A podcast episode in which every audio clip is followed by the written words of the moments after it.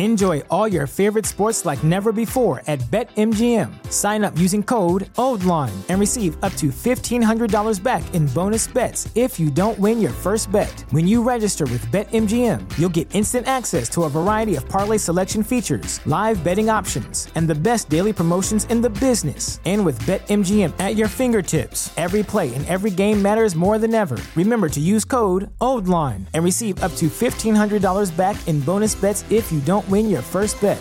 BetMGM and GameSense remind you to play responsibly. See BetMGM.com for terms. 21 plus only, Maryland only. New customer offer, subject to eligibility requirements. Rewards are non withdrawable bonus bets that expire in seven days. Please play responsibly. For help, visit mdgamblinghelp.org or call 1 800 Gambler in partnership with MGM National Harbor. Promotional offer not available in Washington, D.C. If you're a woman over 40 dealing with hot flashes, insomnia, brain fog, moodiness, or weight gain, you don't have to accept it as just another part of aging. The experts at MIDI Health know all these symptoms can be connected to the hormonal changes of menopause. And MIDI can help with safe, effective, FDA approved solutions covered by insurance. 91% of MIDI patients get relief from symptoms within just two months. Book your virtual visit today at joinmidi.com. You're listening to a Weeby Geeks Network podcast.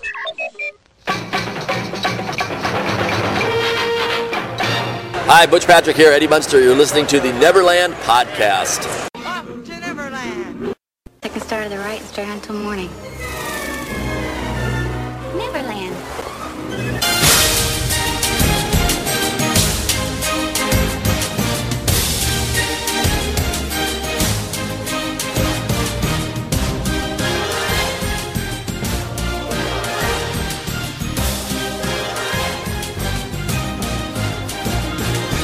Good morning, Neverland! Hello and welcome to episode 96 of the Neverland podcast. Make sure you take that pixie out of your pocket, sprinkle some of that pixie dust around, and have your happiest thought. We are going to have some beginning of October fun. Although uh, we're not really a haunted Neverland at this point, uh, we've just got so much other things to cover. But uh, we've got some fall TV, superhero TV premieres. We've got some theme park news, uh, some kind of really big news that, so far, from what I've seen, a lot of people are not very ha- happy about. Uh, we are also going to start during October. I'm going to have the an iTunes review drive. What I want you to do is write us a review on iTunes. Make sure you copy and paste that in an email to podcast at neverlandpodcast.com, and there will be some prizes for at least three of you, uh, unless Jesse wants to add something, there could be four, for giving us an iTunes review. But let's get started. This is Gary Gnu, and the No Gnu's is Good Gnu Show. The only TV Gnu's program guaranteed to contain no Gnu's whatsoever. Neverland news from the Disney parks. Okay, I'm going to just read this exactly the way uh, Theme Park Insider has has phrased this out. But uh, the Walt Disney World and Disneyland resorts have both raised their prices for their annual passes, and they just did this overnight. I'm recording here on Sunday, and I found out about this by looking at Facebook through uh, some various other Disney fans, and people are really kind of upset about these price increases. And there's a lot of people saying that they're just not going to renew. Uh, now, here's where I'm going to read directly from what uh, Theme Park Insider says. It says at Walt Disney World, Disney is introducing Gold, Platinum, and Platinum Plus passes, replacing the old Florida Seasonal Pass, Annual Pass, and Premium Annual Pass.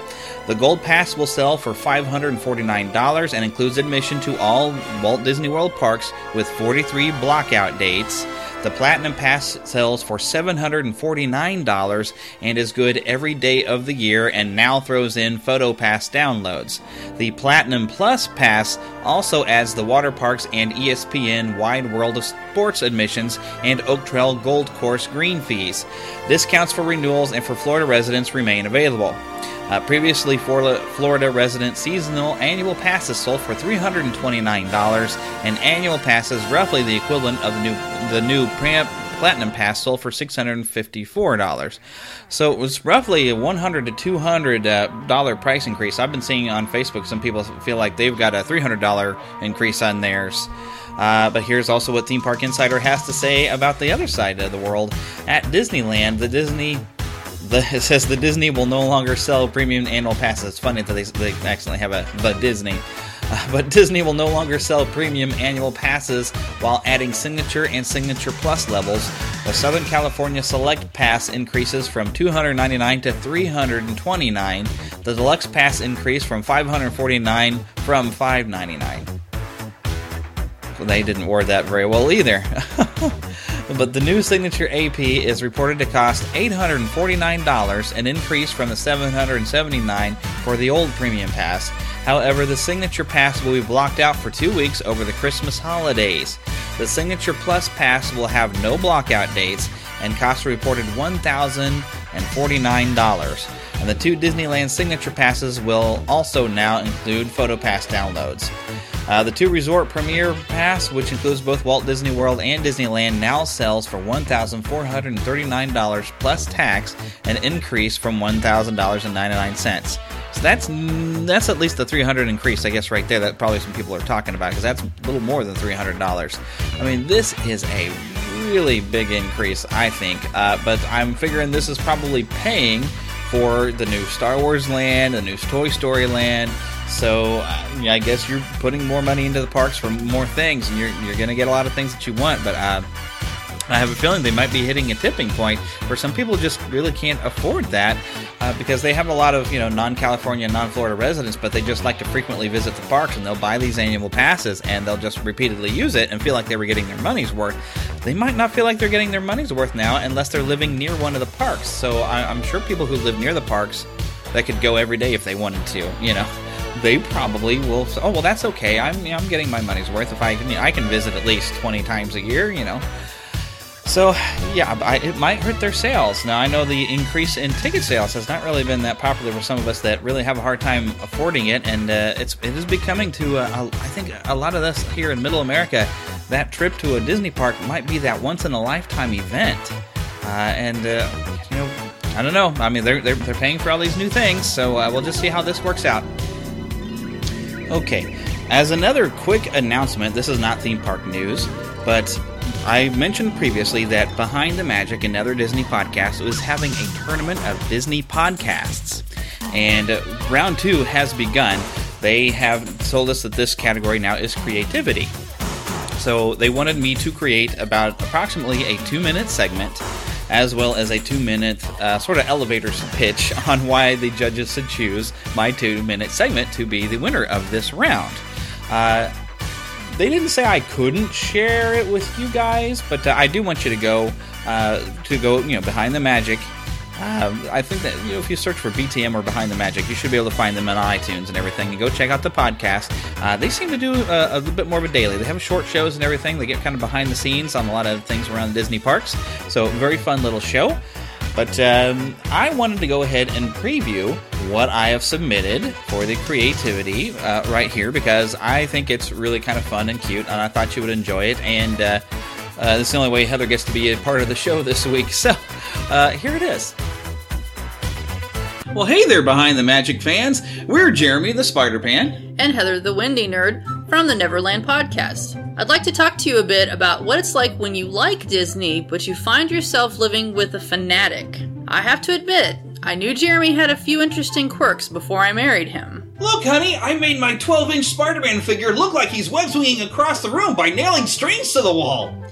I'm sitting right now in a room filled with toys that he calls an office. Studio. I record a podcast in here. Yes, dear. But I had no idea what would happen when an old friend of his invited him to Walt Disney World. Woohoo! I'm no longer a Disney Park virgin! But when he got back, he was different. Well, look at this, honey! It's a Haunted Mansion life game! We have to play this every Halloween! Oh, look, honey! I got you a beaker keychain! Well, hey, why aren't you using it? So now the toys. Display items. Whatever, dear. They're spreading all over our home. It's not just in this studio, it's in the living room, it's in the bedroom. Hey, look what I got! It's a plush Mickey Mouse. Isn't he adorable? And now Mickey watches over us when we sleep. And soon he made friends. I can't leave him without his best pals, Donald and Goofy. Oh, look, honey, it's Mickey dressed like Spider Man. Oh, yes, and how could I forget the days when his obsessions were suddenly combined? Always the Spider Man and Star Wars fan, now Disney has brought them all together. Oh, look at these figures. They're Disney characters dressed as Star Wars characters. I've got to hang them all on the wall. There are some benefits, though. I love anime, and Disney has released the Studio Ghibli movies over here in the United States. Happy birthday! Merry Christmas! Guess what I got for you? Now I can watch Spirited Away anytime I want. What you watching? Oh, Spirited Away. What you watching? Howl's Moving Castle. What you watching? Spirited Away. What you watching? Castle in the Sky. What you watching? Spirited Away. Well, okay, so I have my fandom too. I guess that's what makes us a good pair. And that's why you're my new co host on the Neverland Podcast. On iTunes and Stitcher. And NeverlandPodcast.com. Thanks so much for listening. And keep a pixie in your pocket. Time out! The Great Space Coaster will return after these messages. The kids of the 70s and 80s are all grown up, but the good times of childhood don't have to end. Our generation can share the fun and fandom of our youth with the next generation and bring the past into the future. And wrap it all up to make a fantastic present. Join Jedi Schwa and Shaz Bazaar every Monday morning to get your work week started by reminiscing about the past and exploring the future with your earbuds on Techno Retro Dads. So find us on iTunes, Facebook, Twitter, or on TechnoRetroDads.com, part of the Shot Glass Digital Network. I'm in. Now back to the program. Okay, Neverlanders, it's time to get our geek on. Big time. There is a lot of fall TV that we have to be prepared for. And some of it is new, but a lot of it is some returning favorites that, uh, really, I, over the last year, I got pretty excited about, you know, these shows have been going in great directions. But in order to talk about these shows, I needed to bring in some experts because I tend to forget sometimes what happened in the previous season, and sometimes it's fun to talk about with other people about what you might see coming in the next season.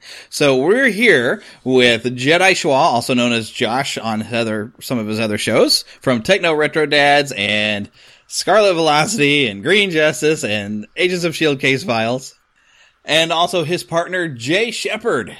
Which I don't think you have a cool nickname, do you? Oh yeah. Oh, I totally do. Oh, it's way better than mine. Jovial J. Jovial J. Well, hey, that's a good. It's good to be jovial in Neverland. It helps you fly. Yeah. so that does work. But uh, my goodness, fall TV has just got so much stuff in as far as in the genre of superhero TV. We'll just kind of keep it there, of course. Um, but we'll start. Okay, like I mentioned, you guys have a show that's Agents of Shield Case Files. I figure that's on iTunes. It is. Yes. And any other good locations for it? A website or anything? Uh, randomchatter.com is the uh, is the home for all the uh, superhero podcasts that that we do together, and and shortly you'll also be able to find them on forcecast.net in the uh, Outer Rim channel uh, over there. Awesome, you're spreading out. but uh, so let's talk a little bit about Agents of Shields. Now, at the time of this recording, the premiere of the third season was actually just last night, and I just watched it this afternoon. Uh, I tell you what, I am blown away. I uh, I think this might be one of their best seasons yet. Uh, I'm really excited about the season because, uh, and uh, Jay and I have kind of talked a little bit about this um, on our show that that's coming up. Uh, there is so many different ways that they could go this season, and I think they have a lot more options for for cool storylines. So. Um, the premiere just it blew me away, and and they're already kind of hitting the ground running right away with new kinds of superpowers and um, uh, lots of uh, uh, dangers that they're going to have to take care of. As I was oh, yeah. talking with my uh, comic shop owner today, he was checking with me. He's like, "Did they do a previously on Shield at the beginning of this episode?" And I'm like, "No, I don't think so." And he's like, "Because I could not remember for the life of me what happened last season." so he had to go to Netflix and review it. There was so much going on, and I was, I mean, I was very excited by the premiere, but I was also kind of disappointed because I didn't get to some of the storylines that I really wanted to find out more about in this first episode, especially with stuff with uh, Agent Ward. I wanted to see what was going on with him, but I, they, I think they took care of the most important stuff and where they're going based on what we've seen from this episode and and what they've what they've talked about and you know uh, with the Secret Warriors and all that kind of stuff that's coming up. This this is a real, real strong season. It looks like so far. Yeah. Yeah, I think that's partially why a lot of people struggled with the first season. Is it it had some powers kind of the first episode, but then it's functioned a little bit more uh, with the being agents and you know like we're a government secret but not quite government agency kind of thing, and they were behaving like agents. And I think some people just weren't able to follow with that. So I think coming out this strong with this much with powers, I think is going to attract the people who just love superpowered stuff. And when you come out flying with a guy who's melting metal, and then now, you know, Daisy, formerly Skye, has got full control over her powers, and I forget what her actual name is in the comics, Quake. her uh, superhero name. Hmm? Quake. Quake, yes. I keep wanting to call her Vibe, but that's a completely different thing.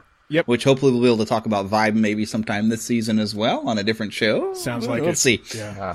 yeah. So now, like now, it. if you don't uh, already know this, they're they're uh, taking a lot of the uh, storyline ideas from Agents of Shield uh, this season from a comic book storyline um, called Secret Warriors, uh, and and that was a very uh, oh I don't know Jay would you say it was a, kind of an iconic storyline uh, that that uh, went on for a little while a few years ago. Um, yeah, I mean it was its own it was its own series, um, Mhm. but it uh, it it definitely continued the Shield storyline after the um, uh, uh, was it a Secret Invasion crossover event. It kind of picked up some of the threads from that and the dis- dissolution of Shield, I guess. Yeah, and so a lot of the um, stories that they're going to have this season were at, le- at least inspired by uh, some of the uh, events in that comic book storyline. So people are pretty excited about that because it was a it was a well loved comic. Also, I'm seeing uh, because I, I haven't really kept up with the Inhumans. I've kind of started narrowing down where I was just reading Spider Man, but now not even that because they've messed with that so much. But Yeah. that's a whole other issue. Uh, but uh, I had to go and actually look up Lash to see who he was after he made this appearance in there because oh my gosh, he I thought from the silhouette that they teased a little bit that it was um uh Raina coming back.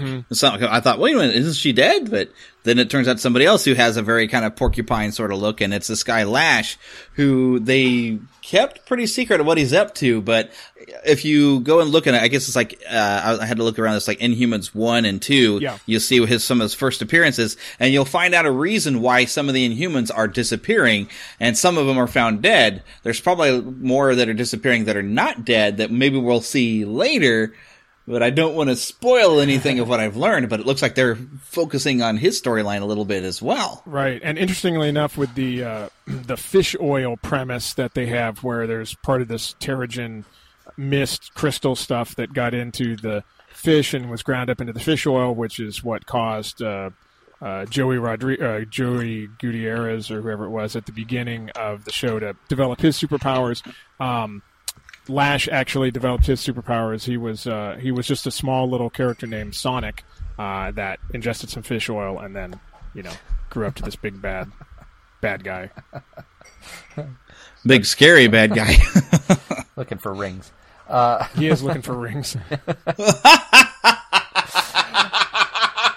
no, my gosh, yes, because he does kind of look like Sonic the Hedgehog. Now I've got that in my head. it's all ruined for me now. she's she's gonna just she's gonna Daisy's gonna hit him with big you know quake powers, and they're all gonna fly out of him. It's uh, just Yeah, all the rings will. And then some weird little fox inhuman with two tails will come flying. Okay.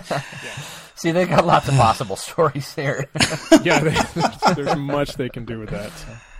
Oh my goodness! now- then Hydra will come out with this doctor guy who's trapping small animals and turning them into robots. And now, uh, you know, we still the, the the premiere didn't tell us anything, like you said, Jay. Uh, nothing about Ward. Um, we also don't know where May is at these days, so uh, I'm anxious to see Agent May, and I know that uh, that's been teased a little bit on Twitter, or at least uh, they're they are teasing us. I don't know how much information we've got, but um, she definitely will be back soon. I would think. Yeah. yeah, I guess she's off uh, rekindling with her uh, ex-husband.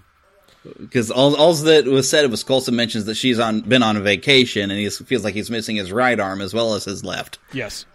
Yeah, very cool. Which how cool is this robotic arm Coulson has? I fooled the bad guys. That was for sure. I thought that was that was great. That uh, when they were handcuffing him, I'm like, that's he's going to get out of that pretty easily. I think. Not the same thing. Like, Yeah, I just love the way he uh, to to make sure everybody had noticed because you I wasn't thinking about his arm getting chopped off until he, he's uh, talking to uh, oh uh, Hunter and says, "Well, I wouldn't want to do anything that makes you feel uncomfortable," and he just twists and pulls the arm off and sets it down. Yeah. I was like, that's a perfect way to remind us, oh yeah, he had to have his arm chopped off. And then later, I love in the research lab that you see his arm is there under glass being studied in the research lab. Yeah, yeah.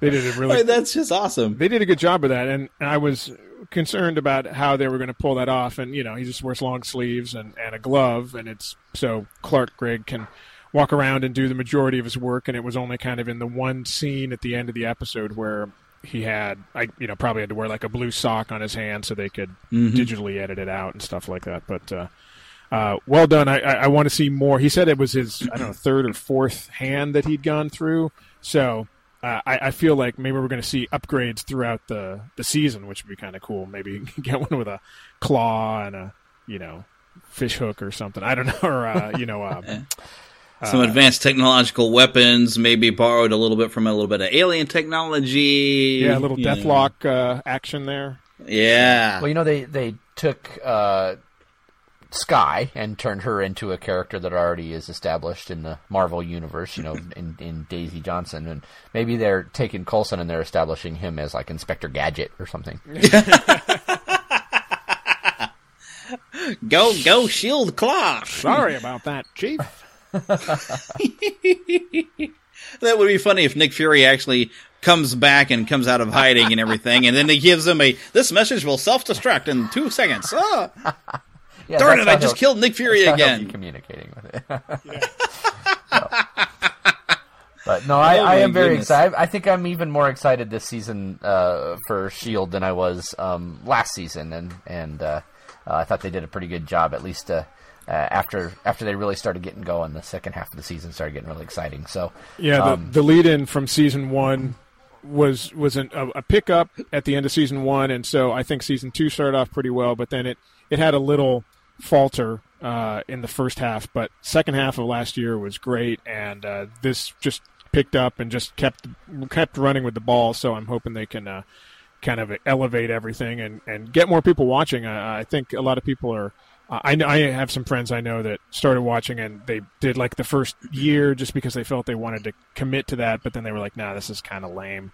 And I'm like, it, "It's really gotten to a great spot," and that's what we try to uh, tell people about on our show, uh, just to you know keep people interested in it. And it's not like we're 100% sold on it all the time. There's there's a lot of time where I'm just complaining about uh, this show specifically. There were a lot of faults uh, with it, but they they are they're trying to do the right thing, I think, and uh, and have really, I think, found their niche now.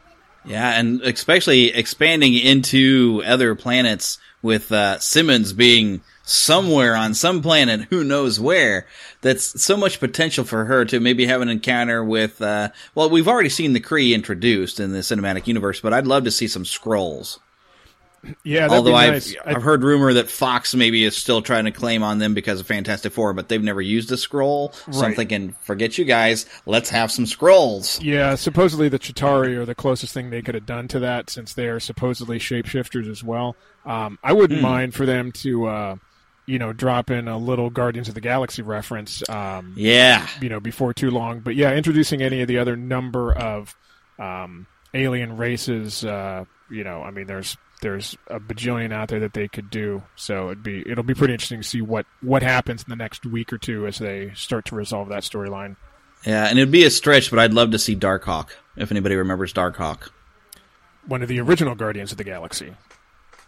was he? I believe so. Well, well, I don't not not from the old school, but I'm talking. Um, unless they've retconned it, but Darkhawk they had it. It was a newer series in the '90s, and they've expanded it to be in this galactic type of group that was all these different people with these hawk armor kind of things.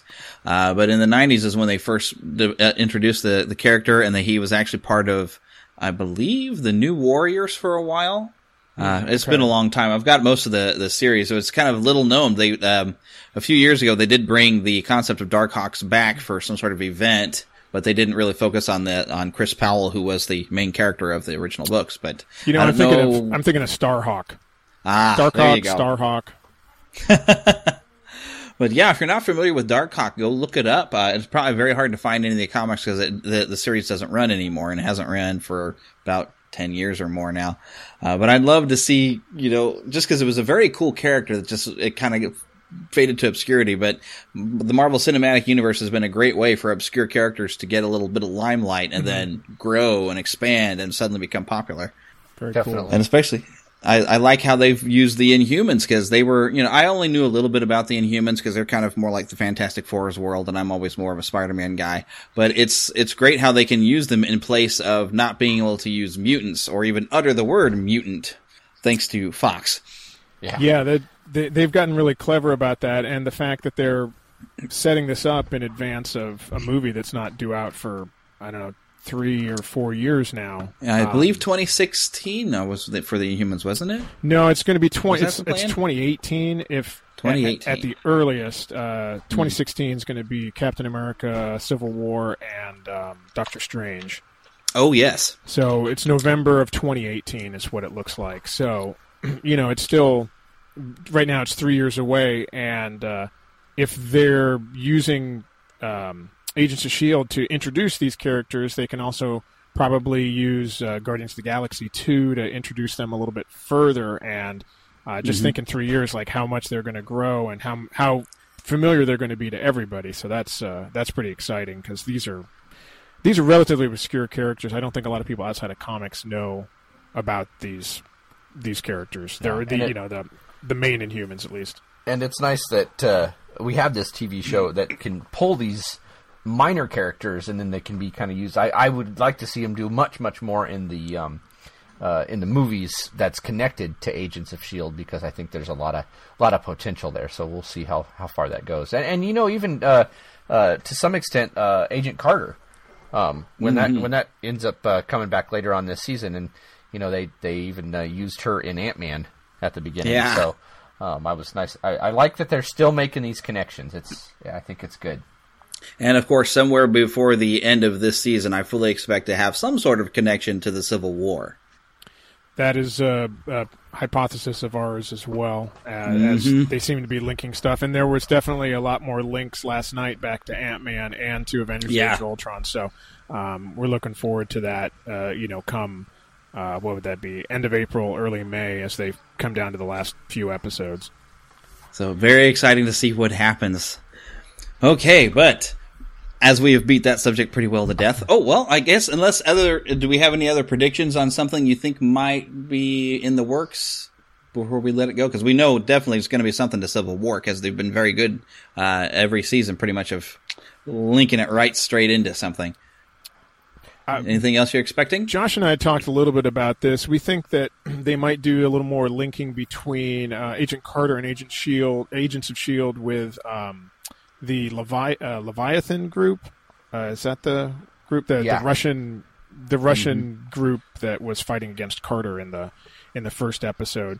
Um, now Yeah, that and created Black Widow. Right, right. And now that Ward's rebuilding Hydra, he's Mm-hmm. obviously looking around to hook up with other groups. So there still may be some splinter Hydra groups out there, but uh, Leviathan may be a group that's coming back because they also feature in the Secret Warriors storyline that Agents of Shield appears to be drawing from. So I think there's Yeah, a and, lot of and Ward is going to need to start getting some uh, some allies, uh, so he has some some people to play around with and and uh, give him a hard time. Oh yeah. Which I think he's going to be quite involved here pretty soon because uh, I'm try- I was trying to remember uh, when it was mentioned that you know as Hunter was very upset about the injury to Bobby's knee, or I like to just call her Mockingbird, even though they've never named her that. Because I'm thinking, didn't Ward have something to do with her knee? Well, Uh, yeah, you beat her up and t- Yeah.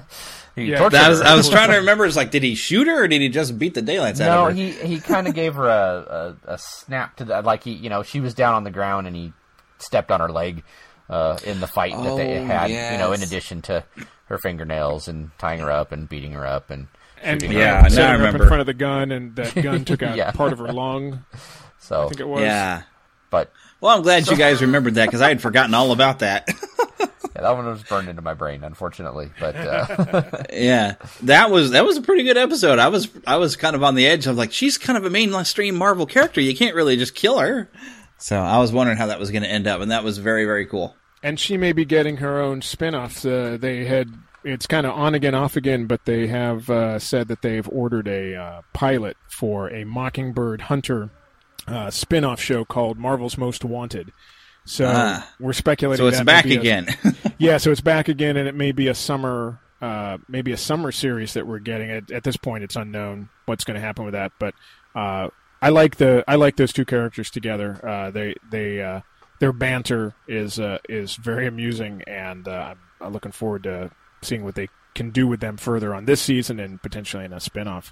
and potentially spinning off the Secret Warriors as well. I've been hearing a lot of buzz about that potentially becoming yet another series. That would be very cool. Yeah, yeah. All right, but moving on to the next premiere. So next Tuesday, October the sixth. This is what got me starting watching uh, the Greg Berlanti produced DC Comics television shows. Was The Flash. Absolutely love that first season. It just killed it right out of the gate. Yeah, well, I, we were so excited just when we heard about the series. Um, both Jay and I, we you know we uh, like a lot of the the DC heroes, and um, Flash has always been one of my favorite.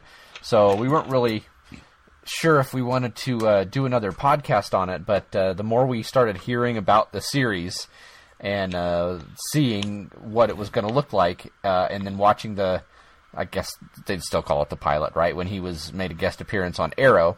Um, Yeah. it, it, we were just too excited to not talk about it regularly. Yeah, we so. we couldn't not do it. Yeah. so uh, so yeah, I was very pleased with the first season. Um, uh, you know, as we talk on our, our shows about all these uh, TV series, we're, we're pretty uh, we're pretty open and honest. And if something comes up that that was a little disappointing to us, we will we will mention it um, on our shows.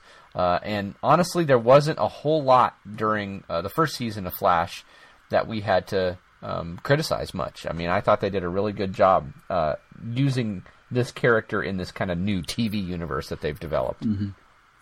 Yeah, I did hear on some other shows uh, that, that you know they would try to nitpick some things just to try to find something bad to say, but it's but it would be little tiny things like it's not really that big a deal and it won't ruin your enjoyment of the episode. But if you really wanted to dig in, this would be a problem here, but it's not really that big a problem. And, but yeah, I, I really couldn't complain. I because it, it it really did. It pulled me in from the first episode, and I and I was.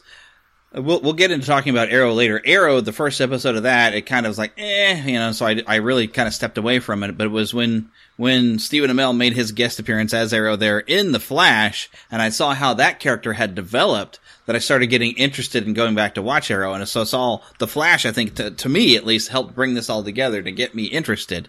Yeah, I, I like I said, and I think you're. I think that's pretty uh, common actually um, among a lot of uh, fans that started watching Flash because it it became a, a pretty big property really quickly, and I think it um, uh, not only caused people to start watching, but I think it it, it made the producers and, and, and executives over there at CW uh, may, let them take it in any even more directions, um, and that's I think one of the reasons that we're going to be getting the Legends of Tomorrow series, uh, yeah, uh, later on too. So, um, Yeah. and even I, even to a point, I would probably say Supergirl over on CBS. Excited about that one too. Yeah, you could say the Flash got up to speed real quickly. I mean, you could say that. You could, you could say that, and we say things like that often. I think because Yeah, I think what sets Flash apart and I think helped it to accelerate and kind of change the game is it it had that level of levity and that bit of comic book fun uh, without being so dark. Because I, I kind of feel like people are getting a little tired of things being so gritty and so dark all the time.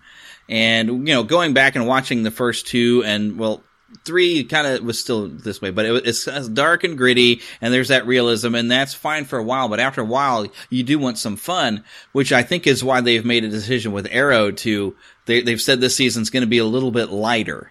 And I think it's because they learned something from the Flash. Like, you know, it's okay to have a little levity or have a character like Cisco who's naming all the characters.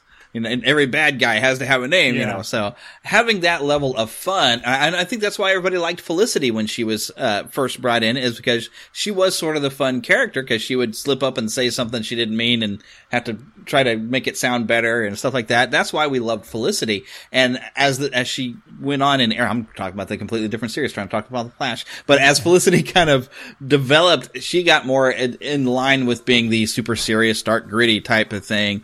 And I really lost interest in Felicity. She was not near as much fun, except for her appearance on the Flash. Because Yeah, they were was- like, oh, look, we can be light and lev- levity with her again. Yeah, she was great on the Flash, uh, and uh, her her chemistry with Barry um, uh, on the uh, some of the extras on the the Blu-ray set. There's the original screen test, which is her and Barry because of she spent so much time with him on the Arrow, uh, Mhm. his first appearance on Arrow. You know that that was what helped them decide to a can't uh, cast Grant Gustin and and as um, you know that they could really make this kind of serious work. And uh, I I totally agree with you about the the levity on the show. It uh, it is kind of a, a breath of fresh air um, having that, and and we we definitely try to have fun on uh, Scarlet Velocity with that, um, especially with the villain thing. So. Not that we try to have a gimmick on all of our shows, but for whatever reason, it kind of worked out on um, on Scarlet Velocity that Josh will introduce himself, and then every time I introduce myself, I am introducing myself as the villain that week. Um, and of course, because they have such strange names that you know, like the actual comic book names. Um, Yeah. We, you know, I try to come up with something funny, you know, and we play around with that throughout the episode. So it's uh, it adds a little, you know, a little something else that uh, you know we're having fun with, just as you know, in talking about the show that uh, we can kind of tie off the show. Well, and, and a, a great thing about having a show where we talk about the Flash and having a series of the Flash is that the character itself, even in the comics, has just this rich history of of a variety of villains, um, really interesting, creative villains, you know, and sometimes people you would you would never expect. I mean, like the trickster, you know, Yeah. um, and and uh, uh, this rogues gallery. So they have so many different characters that are really Flash specific. Whereas you got your you know Agents of Shield and and and even Arrow, where they're pulling villains from other. Uh, franchises and other characters in the in the universes in the comic universes um, whereas flash has these ready-made list of awesome villains so yeah, you got ten easy to start. Like you could probably just name ten right off the bat, and I think they, you know, they probably did eight of those, uh, or maybe they did all ten of them. You know, last season that they hit they hit the top, uh, f- at least top five villains. Oh, uh, yeah. through the season, and you know there were the villains that Josh and I both had as our, uh, you know, secret favorites. That you know, as long as they deal with this person at some point during the season, we'll be happy, and they went above and beyond. and perfectly cast uh, with a lot of them. I, I really love the the actor who's playing Captain Cold. Yes. Oh yeah, Wentworth Miller. Yes, he's brought such a sinister charm to the character that it's just oh because you because normally you know I remember him on the old Super Friends cartoon and he was always little cheesy. So I was like oh man I hope they can do Captain Cold where he comes across a little better. And they just cast him perfectly because he's got that sinister cheese but mixed with that the perfect amount of dark and evil charm kind of thing that just it just makes you want to see more of him. I'm very excited to have him part of the Legends of Tomorrow. Yeah, and bringing his uh, Prison Break co-star back to be Heatwave was just, I mean, that was very inspired casting with uh, Dominic Purcell there. I thought that was uh, pretty cool. Yeah, and introducing, I had never heard of the Golden Glider, even though they did some, I guess, some weird stuff with her powers. But Mhm. yeah, it might be an improvement in some ways because uh, apparently what she did before was she was pretty much like a rollerblader, you know. She was like But DC's seeing- version of the Dazzler, I think. so. Yeah. Uh, so, but the, the odd part with her golden gun, uh, for lack of a better term there. Mr. James Bond fan, um, it, where does she get all this gold from? Or do you think it's supposed to be like a weird gold, uh, gold colored adhesive that she's spraying out of that gun? Because that'd be a lot of gold to generate. And couldn't she just, instead of, you know, I don't know, life of crime, just spray that gun for a while and get you a good stack of gold and then live high on the hog? Did, didn't we talk about this, Josh? The fact that if uh, Cisco was able to create some sort of alchemy machine, like why didn't he just keep it for himself? Yeah, Yeah. And, and I think we, we kind of determined that it's not actually gold. It's just a gold colored you know substance. yeah, an adhesive of some sort apparently. but you know she's so she's so vain and and uh, uh, loves the attention so much. I think that that she just really latched on to it, and I, I think even if it was real gold, I think she would still. Uh, go out with her brother and, and you know live that life of crime because of the, the excitement and the action. That just seems like the kind of person she is. Yeah, and you know maybe she'll be popping up in Legends of Tomorrow then as well. Who knows? Because she was rather a fun character. So yeah, well, I, I am looking forward to some that they didn't get to like Mirror Master, but I definitely want to see some of the return ones, and I am anxious to see if they bring Grodd back. Uh, this oh, I'm pretty sure he'll be back. The the, the Gorilla Grodd episodes were um, very well pulled off. I, those were the ones I was probably the most worried about, and also uh, that I was the most pleased about. So um, yeah, it, it, was it was really fun to see how they did that, and uh, uh, you know, actually, we uh, over the summer we we were able to talk to um, the voice actor that uh, was able to, you know, do the voice of Grodd.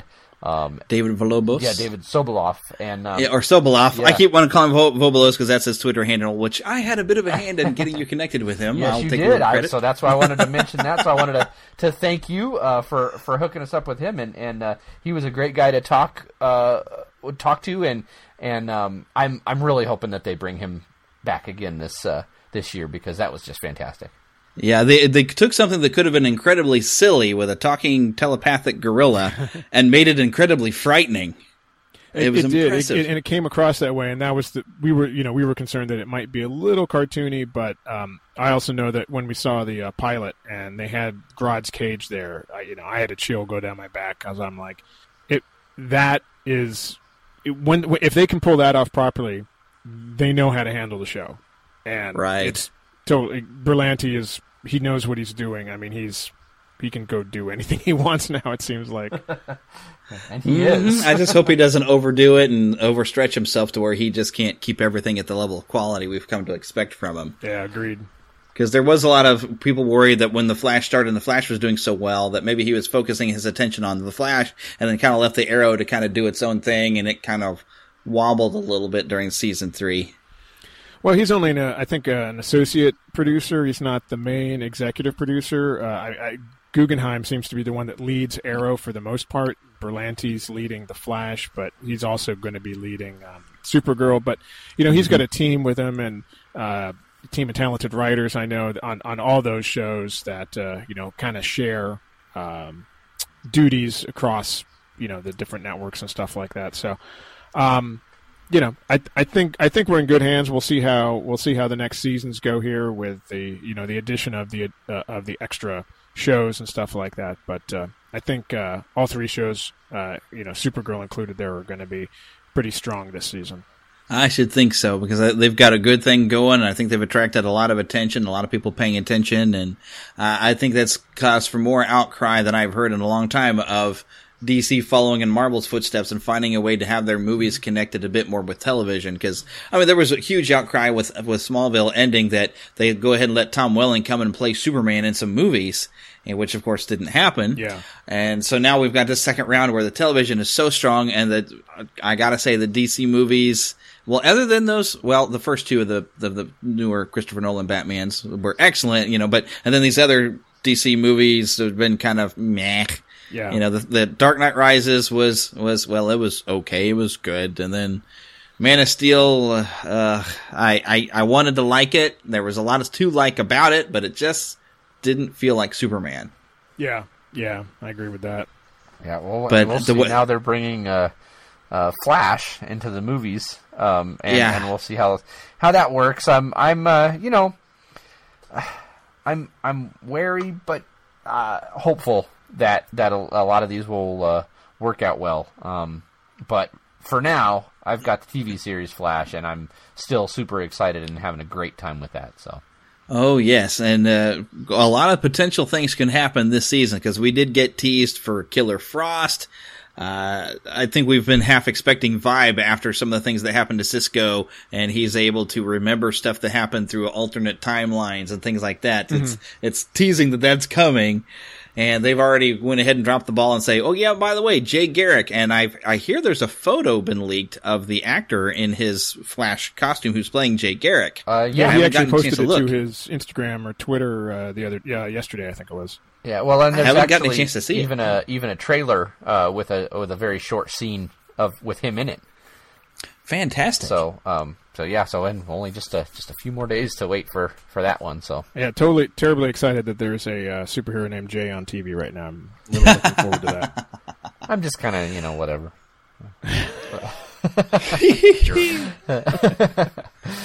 But uh, one thing I was really expecting with uh, you know some, some potential changes on Arrow, where if if uh, if Oliver Queen is happy, he doesn't really have much reason to come back and uh, be the Arrow. So there's been a lot of prediction that something's going to happen to happen to, between him and Felicity, or something happened to Felicity that causes him to be unhappy.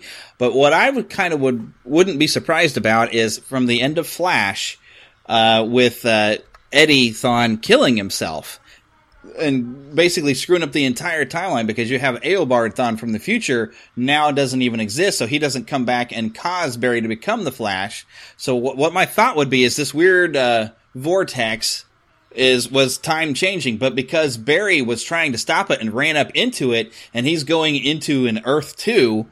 I'm thinking the entire world could be changing that that he's used to, and when by the time he comes back to his normal world, he's still going to have the flash powers because he mm-hmm. he didn't go properly through the vortex with everybody else, so he can a- still you know Yeah. touch the speed force. But those changes could maybe go and affect Arrow, and maybe that affects the Oliver Felicity relationship, and you know alters the timeline over there. That's kind of my guess. I, I think it was on our on our Green Justice Arrow podcast that I had this really convoluted theory about that last uh, season because I was trying to apologize for what Oliver was doing on that show and how we could possibly get him out of the stupid mess that the writers put him into. And so I had a whole Back to the Future alternate timeline, and uh, it, uh, I posted a picture on our Facebook page, and um, yeah, I'm pretty sure that's not going to happen now.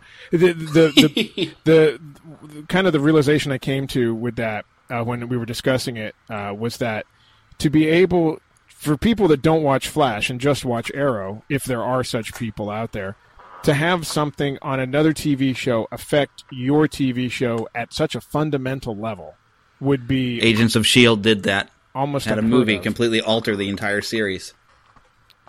with with So which part? possible. Or with uh, with uh, Captain America, Winter Soldier, the Oh. events of that completely altered Agents of Shield. So and people were able to go with it and thought it was cool. So right, but they did the setup maybe- for that on. I know, but yeah, they, they had the setup on the show. I mean, they had elements of it there. I, I you know, I realize that you come back the next week and it's like if you didn't see the movie, it's like you know what's going on here. But Yeah, like what happened? Yeah, so, I, I, I, like you said, Jay, I don't, I don't think they'll do that just because it is a, a separate show. I, I still am of the mind, and I know I don't have to wait too much longer to find this out, but I think that they're going to, uh, it's going to be something that the the team convinces him to come back that he, only he can help them with. Um, you know, it's something dangerous or uh, something has happened to Thea or or one of the others. But um, I think it's going to be more along the lines of, of that. I still don't know what. I don't know what would be serious enough to get him to come back, but um, we will find out, and then we will decide how well they pulled it off. Yeah, the, the teasers seem to be indicating that they can't find a way to convince him to come back. So I, you know, I don't know if there's going to be any ramifications from maybe an altered time at all, but I think there might be something. But yeah, I would really like to see how it is they convince him to come back because I, I, you know, his his motivation for becoming Arrow was at first was just simply trying to clean up his father's mess, pretty much.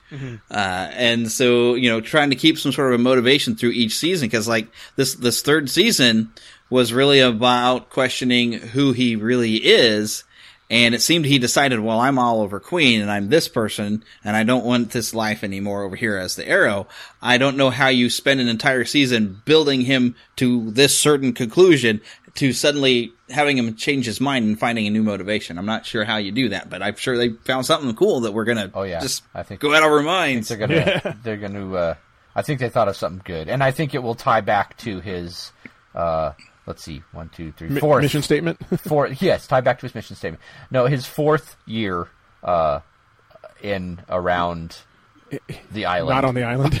yeah, the yeah the not island that he was supposed to have been Yes. stranded on. Okay. Oh, oh, how about in, in or around the uh, you know five years of hell that he had to experience? So there. Um, Yeah. But so yeah, I think it'll it'll somehow be connected to that. But Amanda Waller will be back. so and, and I think you know even with the. Uh, uh, I'm not going to say missteps. Even with the uh, directions that maybe we didn't expect season three to go, I did really enjoy the overall season, and I like a lot of the stuff that came out of it, including, uh, you know, Ray Palmer and um, uh, the way that they ended up taking uh, Thea and turning her into Speedy, and the way that uh, Laurel became Black Canary. I really actually thought I, I didn't know how they were going to accomplish those things and the just the, the subtle storylines that eventually all came together in the end um, I was I was really pleased with, with parts of that. You know did it go maybe the exciting way that I expected when the season first started? No. But uh, I did like how they got to some of those things. So wasn't my favorite season but I definitely enjoyed it overall. Yeah, it felt like some of the story they could have done a little faster, but they were trying to time it out just right with the Flash to have the Fla- you know Barry show up in those few last few episodes to free them all and stuff like that. So I think it was it was a timing issue to keep them running together that they kind of stretched things out a little too far. Because it was great at the first, and then it just it, as it, after that winter break is when it started to just slow down for me. Yeah, as we discussed, they uh, they they it seems like they had a storyline for their flashback that they needed to stretch to fill 22 episodes instead of resolving it sooner. And then by the time everybody kind of realized what was going on uh, for the main storyline, it's like, oh, we still have got another seven episodes, and uh, we just on our one of our summer specials, we just went through all the different episodes. And it's like this was a really good episode. It was a standalone episode, and it kind of stepped away from the main plot of Oliver. Is he going to be a bad guy, or is he not going to be a bad guy? And they just kind of prolonged the stuff and tried to stretch the uh, the believability um, and uh, you know make the audience really think that Oliver was going to be a bad guy when we all know full well that that's not going to happen, and so it it almost bordered on ridiculousness uh, by the time they got down to the last three or four episodes. I think. I was really kind of wondering if they would take it the direction where it's like, okay, well, if I am now the head of the League of the Assassins and they do everything I say, can't I say, all right, no more killing, but you will now, you know, we are going to be this team and we can go save these cities, but we don't have to kill anybody to do it. I know, I know, because I've been doing it for the past year, you know. I would have loved that for a different twist of things. Mhm. But uh, I like what they did do it, where it was the the big ruse and everything. But I th- I had that question in the back of my head. If you're in charge, can't you say the killing stops now? Then, but then they're not the League of Assassins anymore. Yeah. you Right. They got to Yeah, change I- their I name. the League of Assassins- URL. The lawyers get involved, red tape. RL. uh, I, yeah, and I, I think the League of Assassins itself is just too is much so much bigger than one man or one leader. I don't think uh, he could have made that big of big of change without um, some serious repercussions of somebody saying, "Uh, I don't like this." I think maybe we'll try to take it from him and and uh, you know make it what it's supposed to be. But um, yeah, we had yeah we, we kind of speculated whether whether he could do that or not, but um, in the end, it all worked out, and he got a little vacation. So yeah. Uh, what did y'all think of the actor who played Ra's al Ghul, or do you prefer Ra's al Ghul? Were you guys happy with his performance? at, at first, I was a little skeptical. Um, in the end, I, I you know I thought it worked, but I, I, yeah, I liked his, I liked his monologue scenes and everything, but I, I don't know. He, he uh, this seems weird to say because one of the things that I always uh, joke about for the show, because since it's on the CWs, you know, it's like everyone, you know, they could have um, Doc Brown show up on the show and he'd be played by a 28 year old hot chiseled man. Um, you know, so to have Matt Nable on there, who is I think he's mid 40s or something like that. I mean, he looked really good for his age, but and I know he's supposed to be kind of immortal. I, I, don't know. It there were some things about it that uh, worked, and some other things I felt that didn't work. I, I thought he's a really good actor, but in the in the vein that they were going to with the the League of Assassins, they they, they got into a little more melodrama, uh, you know, kind of Shakespearean stuff there, which I think worked well for him. But that's not kind of the stuff that's how Stephen Amell is seen in the show. So it was a it was just a different tone that they were setting with it. But I mean, he he did a he did a good job for what he was brought on for. I thought. Yeah, I I'd say he's definitely a good actor, but I don't know if he was necessarily right for for the role, except for maybe the way they were presenting him. Because I really I really enjoyed Liam Neeson's performance of Ra's al Ghul. Mhm. And because to me, the, the, the best Ra's al Ghul I've seen was actually the old Batman animated series, because that's when I was first introduced to him. And just having, um, oh, and I can't think of his name. He was in Tron. Um, Jeff Bridges. Oh, went right out my head. It wasn't Jeff Bridges. It was, you know, he was the he was uh, um, Sark. Oh, David you Warner. know. David Warner, having David Warner in there voicing Ra's al Ghul and the way he did it, because he has just enough of that very distinguished kind of British accent that it has that highly intelligent sound, and I think that's part of what I thought was missing from the portrayal of Ra's al Ghul is you could tell he was supposed to be this kind of wizened guy, but it didn't sound and he didn't carry himself the the way I expected him to. Yeah, for for he me, didn't seem wise. The, the character, I mean, because I was introduced to the character with in Batman comics back when Neal Adams was drawing him, and um, and in like Batman: Son of the Demon, the graphic novel. So I I, I kind of felt he should have been more Arabic um, because that's Yeah. kind of what he's designed as, and you know Liam Neeson.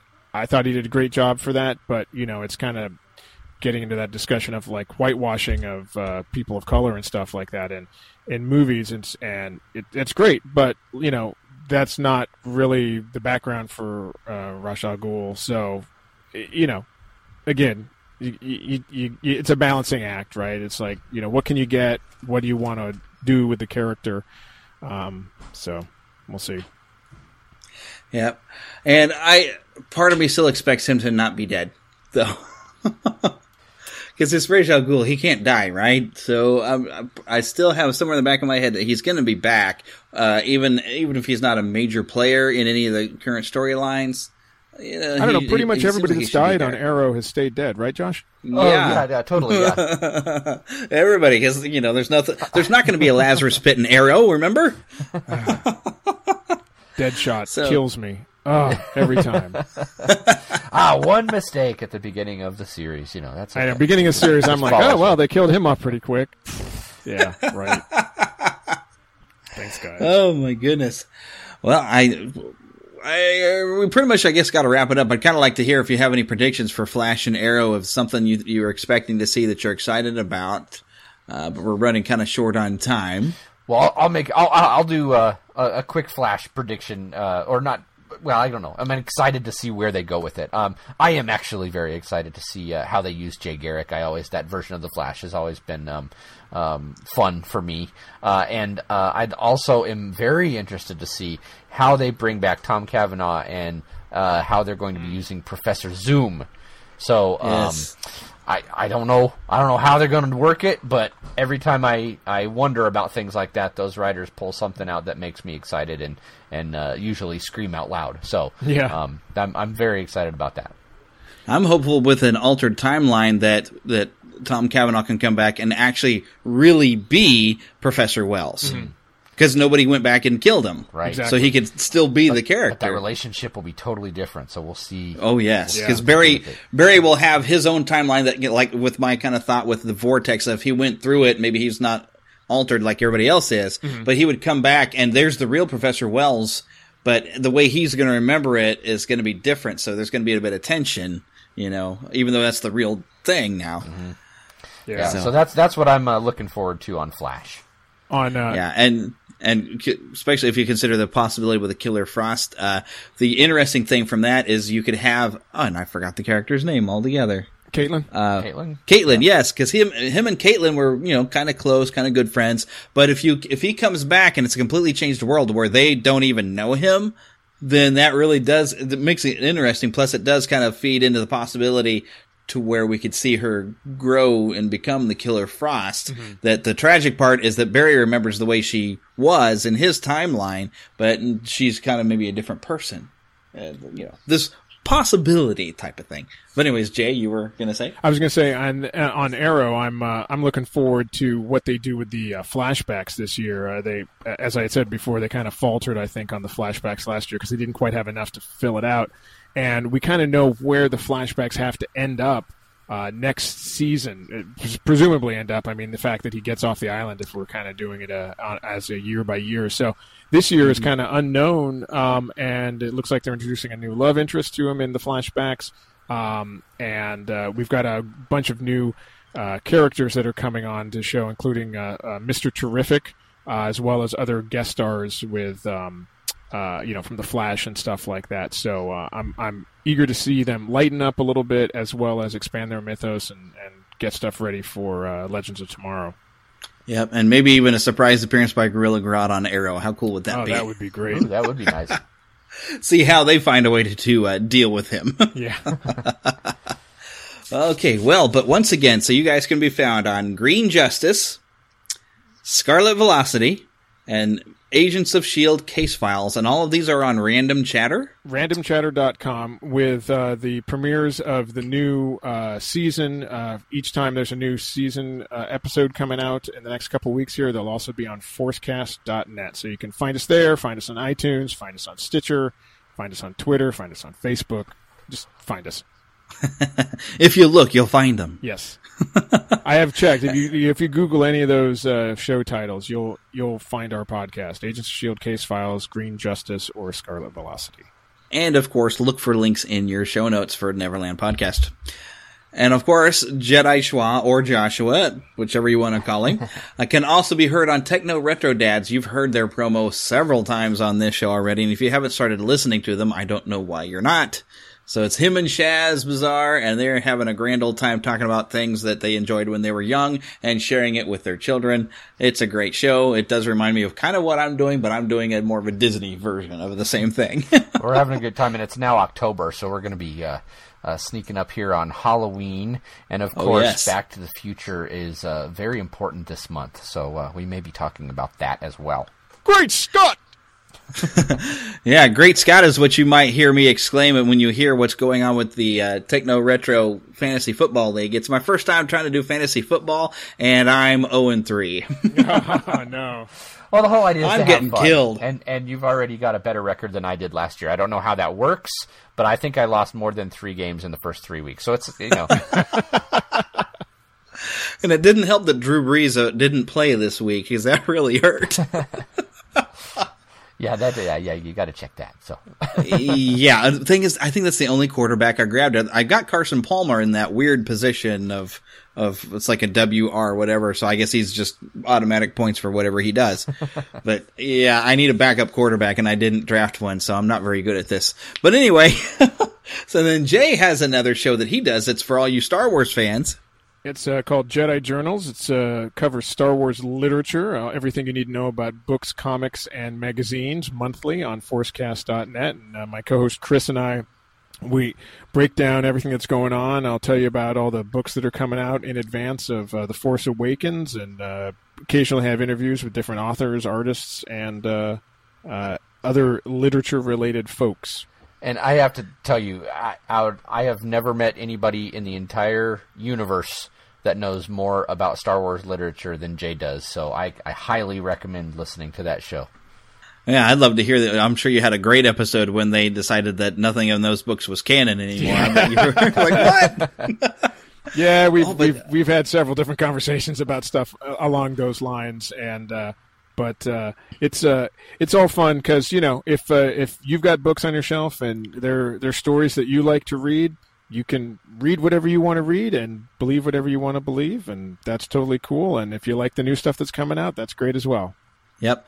Oh, and you must have been excited about uh, the announcement I just picked up today that uh, December 18th they are going to have a lot of different Star Wars Force Awakens tie tie-in books. Yeah, they uh, they've got a bunch that they just released at the beginning of September called Journey to the Force Awakens that are teasing elements about it, but uh, are telling stories, you know, shortly after Return of the Jedi, and then Yeah, basically, as soon as the the day the movie hits, uh, you get I don't know. I think there's a couple dozen different books, you know, for for little kids as well as for adults. Yeah. Sticker books and the art of Star Wars. yeah, Art of Star Wars: Force Awakens. Uh, those are the kind of books that I'm, I look forward to, and the making of which will won't be due out until I think March.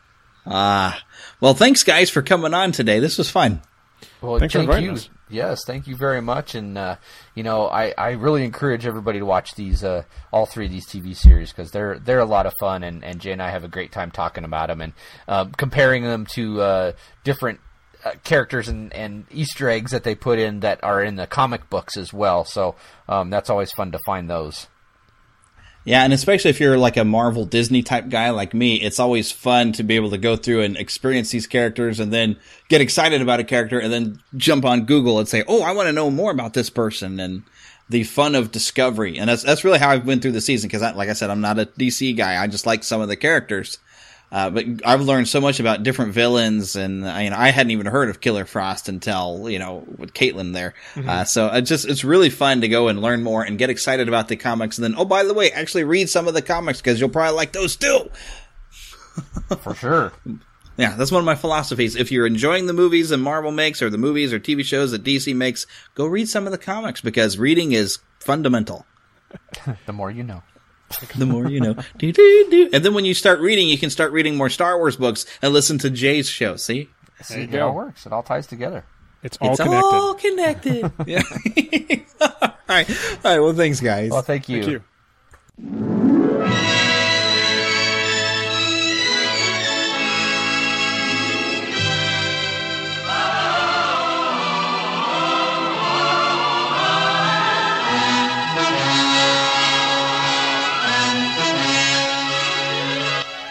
Okay, well, that's going to wrap things up for us.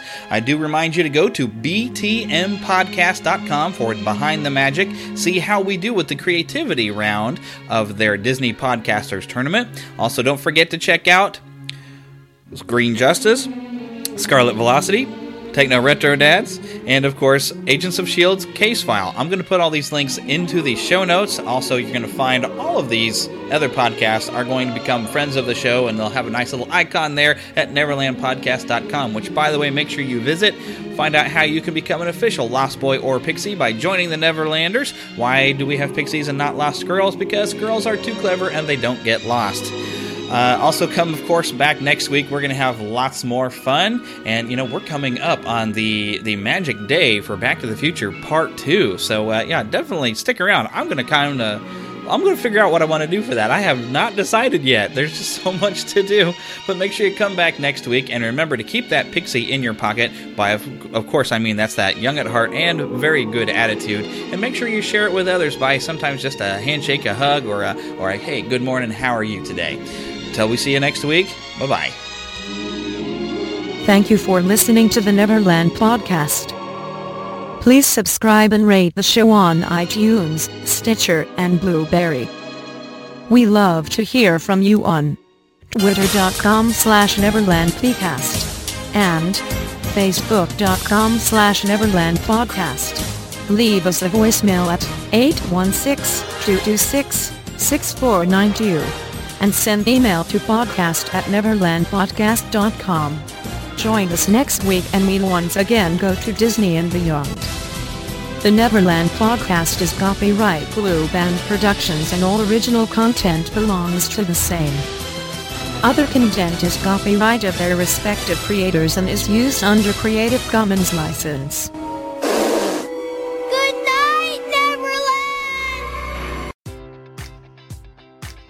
Enjoy all your favorite sports like never before at BetMGM. Sign up using code OLDLINE and receive up to $1,500 back in bonus bets if you don't win your first bet. When you register with BetMGM, you'll get instant access to a variety of parlay selection features, live betting options, and the best daily promotions in the business. And with BetMGM at your fingertips, every play and every game matters more than ever. Remember to use code OLDLINE and receive up to $1,500 back in bonus bets if you don't win your first bet.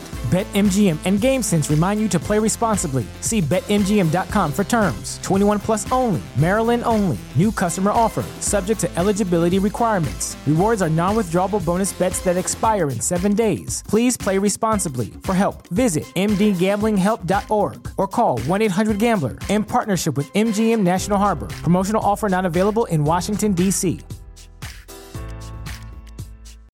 Mike Rowe here with a radical idea. If you want to see more companies make more things in this country, buy more things from more companies who make things in this country. I refer in this case to the incredible t shirts, sweatshirts, blue jeans, and more made by my friends at American Giant. Everything American Giant makes is made in the United States. And right now, you can take 20% off your first order at american-giant.com slash Mike. That's american-giant.com slash Mike.